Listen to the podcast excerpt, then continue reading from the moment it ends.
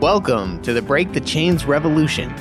Daily recordings to help break the chains of sin and isolation in your life. Hello, and welcome back to today's episode of Break the Chains Audio.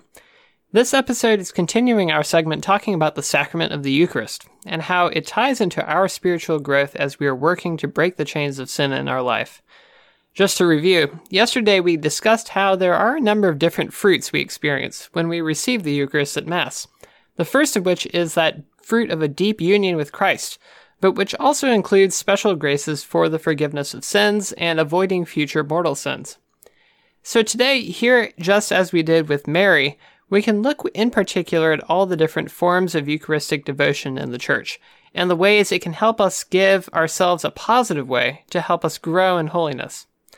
One of my favorite documents in the Church that talks about our relationship to the Eucharist and some of the different forms of prayer and devotion that have developed around it is Pope Benedict XVI's post synodal apostolic exhortation, Sacramentum Caritatis. Now, a way you can think of Eucharistic prayer and devotion is as a way of both extending our prayer around the Eucharist in the liturgy itself, and then as a way of preparing for the future and our next reception of the Eucharist at Mass. Pope Benedict brings up a bunch of different ways that we engage in this kind of prayer, especially in the devotions and the traditions of the Church.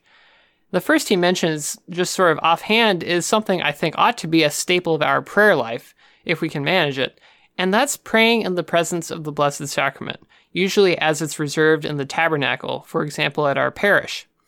Just being in the Lord's presence has an impact on our souls, and it's always amazing to hear how people can sometimes even sense the difference in a Catholic church when they walk in in that way. Beyond that basic practice, there are different traditions around how whole communities can gather together for Eucharistic prayer and meditation. One that a lot of us have probably witnessed is the practice of Eucharistic processions, which are especially associated with the solemnity of Corpus Christi, but can happen other times during the year as well. There are also larger scale events that parishes and dioceses can arrange, like Eucharistic congresses for talks, prayer, and reflection.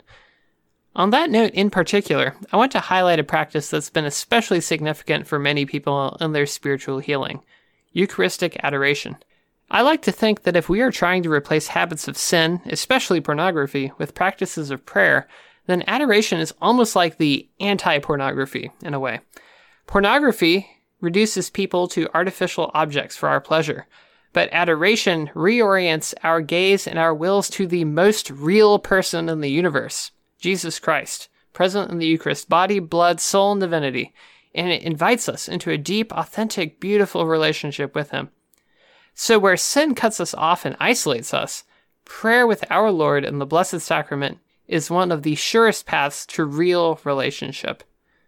If you haven't made this a part of your prayer life in a while, just go a few minutes early for Mass the next time you get a chance, or even stay for a while afterward to pray in thanksgiving. Embrace that silence and the beauty of the Lord's presence. I think you might find it's even better than you expected. I know I did. Thanks for tuning in to the Break the Chain show. The views and opinions expressed in the show are those of the presenters alone and do not necessarily reflect the views and opinions of Our Lady of Mount Carmel Church or the Catholic Diocese of Richmond. God bless you.